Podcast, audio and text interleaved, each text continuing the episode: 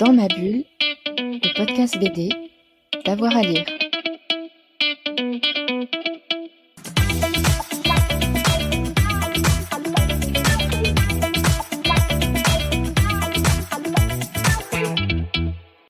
Bonjour à tous et à toutes, bienvenue dans ce nouvel épisode de Dans ma bulle, votre podcast 100% BD avec avoir à lire. Mon invité d'aujourd'hui est né en 1970 à Castres. Bim, j'ai dévoilé son âge. Il est professeur d'anglais, il enseigne sur l'île de la Réunion, manquerait plus que son adresse. Mais côté BD, il enchaîne les scénarios depuis 2015, un peu de tarte aux épinards, maudit sois-tu, puisqu'il faut des hommes ou bien encore l'enfer pour Aube, bannière de guerre, que moi j'avais beaucoup aimé, et puis la Chambre des merveilles. Et il revient en ce printemps 2023 avec un western 6, dont le tome 1 est intitulé Le massacre de Tanque Verde. Philippe Pélaez, bonjour. Bonjour, bonjour à tous. Alors, j'ai parlé dans la présentation de western, d'adaptation littéraire, de polar, de science-fiction, d'histoire. Ça pose la question suivante, quand même. Comment choisissez-vous les histoires que vous souhaitez raconter? Ben, en fait, je les choisis pas. Elles viennent euh, au gré de mon inspiration, parce que je suis quand même un bon public, que ce soit euh, en littérature, au cinéma, même en musique. Donc c'est vrai que j'aime tout.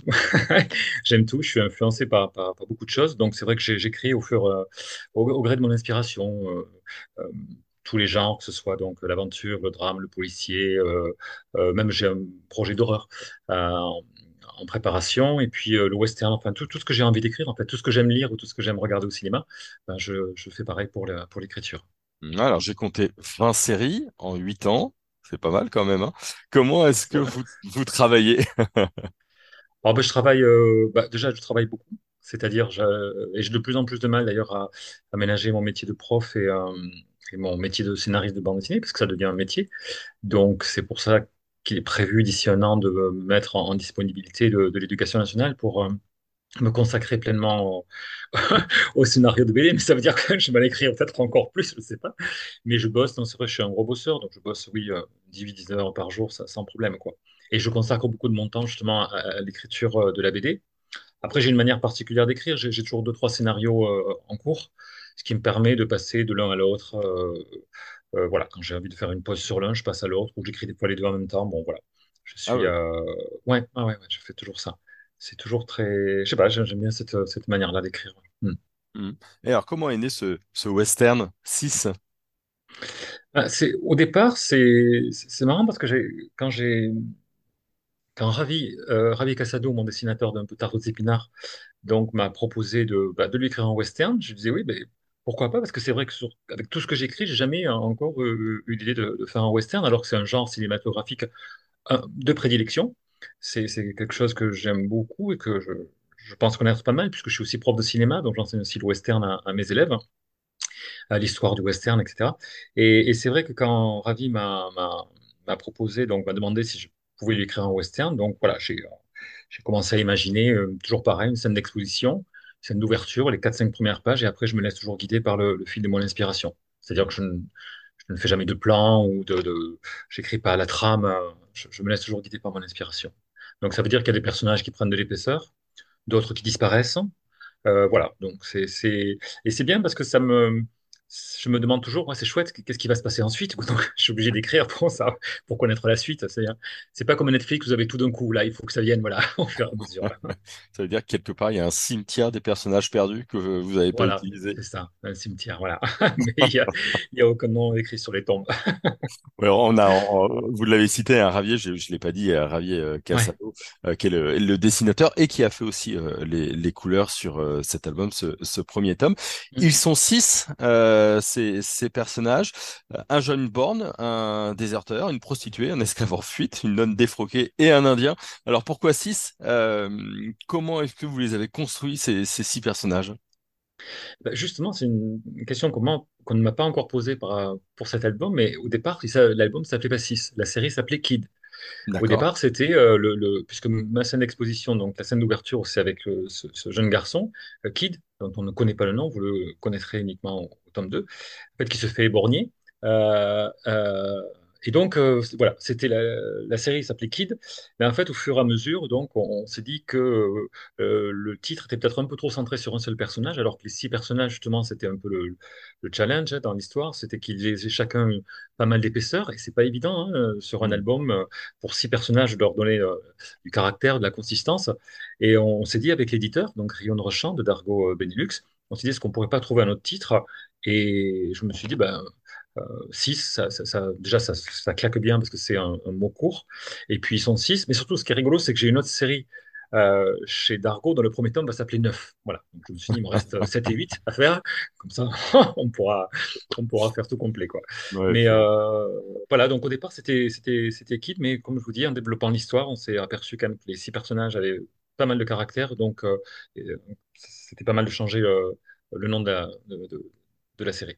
Ouais, c'est vrai que ce que, ce que j'ai trouvé moins intéressant dans ce, ce premier tome, qui est un tome qui met en place un petit peu euh, tout Ouais. ça, c'est qu'on n'est pas non plus euh, didactique sur les six personnages. hein. Il y en a, on en sait un petit peu plus. Euh, on suit longtemps euh, Kid notamment, ou, ou le, le déserteur. Et puis il y en a qui arrivent euh, un petit peu, petit peu plus tard, ce qui rend les choses très dynamiques dans le récit. Ça, c'était une, une volonté dès le départ sur le scénario? Non, non, comme je vous dis, après les personnages arrivent au fur et à mesure. J'avais pas euh, la nonne défroquée, je l'avais pas au début dans, mon histoire. J'avais pas, euh, j'avais en les trois personnages, les quatre personnages que j'avais. Surtout, c'était donc l'enfant de, de 13 ans, euh, Elsie, donc la, jeune prostituée, Euh, et puis évidemment Quincy Jones et, Chichi. Enfin, Chichi, c'est son surnom puisqu'il a un nom absolument imprononçable, mais qui est un vrai nom euh, indien. hein. Enfin, son, son nom original est un vrai nom indien. Et, et donc, euh, et donc voilà, après les personnages euh, royaux, l'esclave en fuite euh, et Roxane, Valon défroquée, enfin sœur Marie-Carmel au départ, se sont greffés au fur et à mesure et parce que voilà, ça me permettait en fait, les, les personnages sont, et c'est là où on s'éloigne du cowboy solitaire, c'est les personnages vraiment prennent de l'épaisseur en, en interagissant les uns avec les autres. C'est Hmm. aussi un des mécanismes de la narration, c'est des, des- des- on- ça, ça les met en valeur ou en défaut d'ailleurs des fois. Euh, voilà, donc euh, au départ, j'avais pas forcément d'idée euh, sur les personnages qui allaient, qui allaient venir Et, et on, apparaître dans le récit. Ouais, bien sûr. Et, et on, on a commencé à le dire, hein, vous êtes prof de cinéma, le western, c'est un genre très cinématographique. Non, ce qui m'intéresse, c'est savoir comment est-ce qu'on écrit du western aujourd'hui en 2023. Il y a tous les classiques du cinéma, il y a des westerns réinventés, je pense à Django, euh, euh, notamment il y a, il y a pas très très euh, longtemps. Il y a beaucoup de BD de, de western. Il faut à la fois manger les codes et s'en affranchir. Alors comment est-ce qu'on fait? Est-ce qu'on y pense? Est-ce qu'il y a des clins d'œil? Comment, comment on raconte une histoire de western maintenant? Alors, c'est, bon, on dit toujours que depuis Homère, euh, tout a été euh, écrit. Donc, pour le western, le western, c'est un peu pareil. hein. C'est euh, c'est comment être original aujourd'hui. Un écrivain western, c'est très difficile parce que c'est un- c'est vraiment, euh, en bande dessinée, c'est quelque chose qui ne se démode euh, pas. Euh, et d'ailleurs, les Américains sont assez surpris de voir l'importance du western dans, la bande dessinée franco-belge. Alors, comment on écrit un western? Ben, justement, essayer d'avoir un angle original. Et, je me suis dit, si je dois faire un western, c'est ce que j'avais dit à, à Ravi, donc le dessinateur au départ, si je dois faire un western qui ressemble aux autres, bah, ça m'intéresse pas forcément parce que c'est vrai que bon, on a, c'est souvent les mêmes choses qui reviennent. Donc, autant faire un truc peut-être un peu plus déjanté, avec des personnages vraiment atypiques et des personnages qui, généralement, sont laissés euh, un peu de côté dans, dans le western. Même si la tendance avec Bonne Sœur ou avec Stern, qui est un excellent western des Ouais, frères Marx, sûr. qui sont de Castres aussi, la la. C'est pas parce qu'ils sont de Castres, mais Stern est un, un western à part, et donc qui est vraiment, vraiment intéressant, et un western que j'adore. Euh, donc voilà, c'est vraiment essayer de s'affranchir un peu des codes, mais quoi qu'il en soit, on revient toujours aux sources. On Hmm. est toujours dans le... Il y a toujours des petites choses qui reviennent. C'est obligatoire, c'est un mythe. hein. Comme je dis, euh, je l'explique dans le dossier euh, qui finit l'album, c'est le, le western est, est une mythologie américaine, puisqu'il n'a aucune valeur en tant qu'histoire, puisque les, les, les cow-boys n'existaient pas comme, ils- comme on les voit aujourd'hui. Donc, euh, donc s'affranchir du mythe, c'est extrêmement difficile, parce que le mythe est tellement fort que c'est très difficile de s'en affranchir. Ouais, vous avez un article passionnant à la fin, un long article Ah, hein, de plusieurs pages sur euh, euh, le western n'existe pas et, et qui raconte un petit peu comment le western en fait est une construction essentiellement de, de fiction. On a réinventé l'histoire des, des États-Unis par ce biais-là. Voilà, parce que c'est, c'est- il leur fallait un, un ancrage, il leur fallait euh, quelque chose, enfin, quel- une figure qui, euh, qui représente l'Américain pragmatique, aventureux, etc., etc. Mais c'est vrai que le, western, en tant que valeur historique, n'a pas de valeur historique, puisque c'est quasiment la moitié des, des cow-boys étaient noirs ou mexicains. hein, euh, donc pour des raisons que j'explique dans le dossier. Euh, ils n'avaient pas de Stetson ou de, euh, ils avaient de grands chapeaux, c'est à large bord, ils n'avaient pas de pistolet, sinon soit ils se tiraient une balle dans le pied, soit ils flinguaient leur, euh, leur monture. Donc voilà, c'était des gens qui vivaient dans une misère quand même assez, euh, euh, assez forte, euh, et donc vraiment loin du, du, du cow-boy, du cliché du cow-boy que, que la littérature d'abord, et, et ensuite le cinéma ont développé. Mm. Pourquoi est-ce qu'on aime autant le western? Bonne question. Bonne question. Euh, je pense qu'on aime bien, euh, déjà peut-être parce que le, euh, on aime bien. euh, ah, c'est vraiment une très bonne question.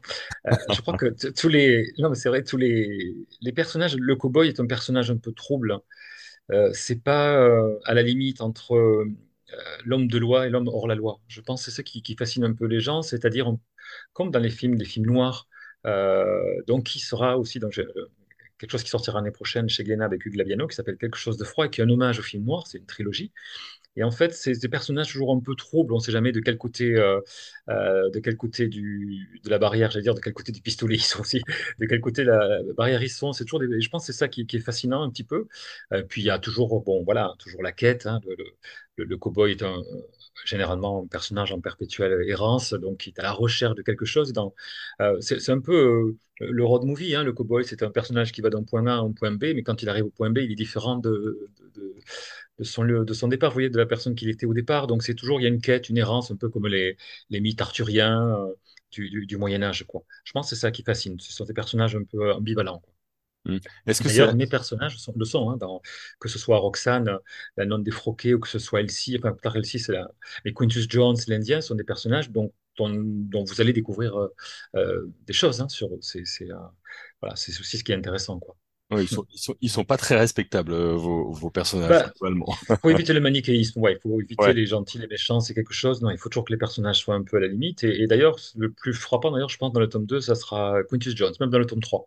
Euh, où, voilà, on peut, c'est le personnage pour lequel les gens ont beaucoup d'affection, euh, d'après ce que j'ai pu euh, avoir comme retour sur, sur le, le premier tome. Mais voilà, c'est chaque personnage est faillible, en fait, comme, chaque, comme chacun d'entre nous, quoi. Mm. Est-ce que c'est ça qui vous intéresse le plus dans, dans les histoires? C'est de creuser et de poser des personnages avec leurs faiblesses? Ou c'est Oui, de, de divertir et de, et de raconter quelque chose d'exceptionnel?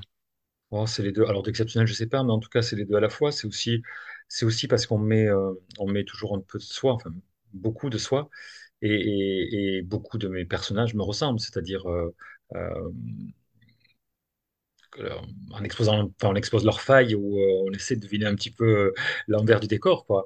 Et, en fait, euh, euh, cette image que j'aime bien, on dit toujours que euh, écrire, c'est en fait comme si on était dans une, forteresse, une sorte de forteresse imprenable du, du moi euh, qui nous semble inaccessible, inviolable, impénétrable. Et en fait, on s'aperçoit quand on écrit, pour les personnes qui nous connaissent, qu'en fait, on révèle énormément de choses. Et les gens qui me connaissent, les plus proches, euh, voient dans soit tel personnage ou tel personnage, ils me voient. Et, et on met, euh, consciemment ou pas d'ailleurs, hein, beaucoup de, de nous dans, dans ce qu'on écrit. C'est ce que j'allais vous poser, parce que est-ce qu'il y a des fois où vous vous êtes rendu compte après de ce que vous aviez écrit, euh, ce que vous aviez dit? ouais, ouais. Après. Pas, pas forcément pendant, mais après, quand je me relis ou quand on me relit, euh, on me dit, mais c'est toi ça. Quand tu parles comme ça, ce que tu dis là, c'est toi. Ou tel personnage, c'est toi. Ça peut être des personnages féminins, parce qu'il y a énormément de personnages féminins dans mes histoires. D'ailleurs, il y a plus, je crois, d'héroïnes dans mes histoires que, que de héros. Et c'est vrai que je mets, ouais, je mets de moi un peu partout. Je sème comme ça des petits, des petits bouts de, de PLS dans, dans mes histoires. Vous avez compris, pour découvrir Philippe Pérez, eh ben, il faut lire tous les albums. Ouais, c'est pas forcément les bons côtés que je révèle, donc euh, voilà, c'est pas forcément une chose positive, quoi. Quels sont, quels sont un petit peu vos, vos projets maintenant après euh, ce premier tome de, de 6? Euh, qu'est-ce que, sur quoi vous travaillez? Il y a toujours plusieurs scénarios, si j'ai bien compris, mais Ouais, là, en ouais, ce moment, euh, voilà, c'est vous êtes sur quoi? Alors, je travaille sur, sur plusieurs choses. Là, alors, pour- pour- il y a, j'ai encore cinq, al- cinq albums qui vont sortir euh, d'ici la fin de l'année. Donc, il y aura des tomes 2, comme le tome 2 de L'Enfer pour Robe qui va sortir chez, chez Soleil avec Tibur Sauger, donc le, tome- le deuxième tome, le dernier.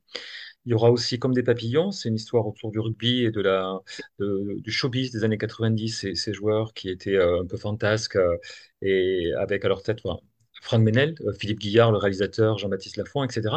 Et, la création de la marque Eden Park. Voilà, ça s'appelle Comme des papillons. Il y aura aussi Hiver à l'Opéra, qui est la suite de Autant en baie de Somme Donc ça, ça sort euh, à la rentrée, enfin la rentrée septembre-octobre. Euh, et puis, il y aura aussi Noir Horizon chez Glénat. Donc Noir Horizon, c'est de la science-fiction, de la hard SF avec un discours assez fort derrière, puisque c'est en fait c'est une réécriture de l'Exode, de la fuite de Babylone. Voilà. Et puis l'année prochaine, j'aurai bah, avec Hugues Labiano, donc chez Glénat, j'aurai quelque chose de froid. Donc ça sera une trilogie autour du film noir. Et puis après, j'ai aussi chez Dargo, j'aurai un très chouette album qui va s'appeler Neuf. Donc après 6, il y aura Neuf.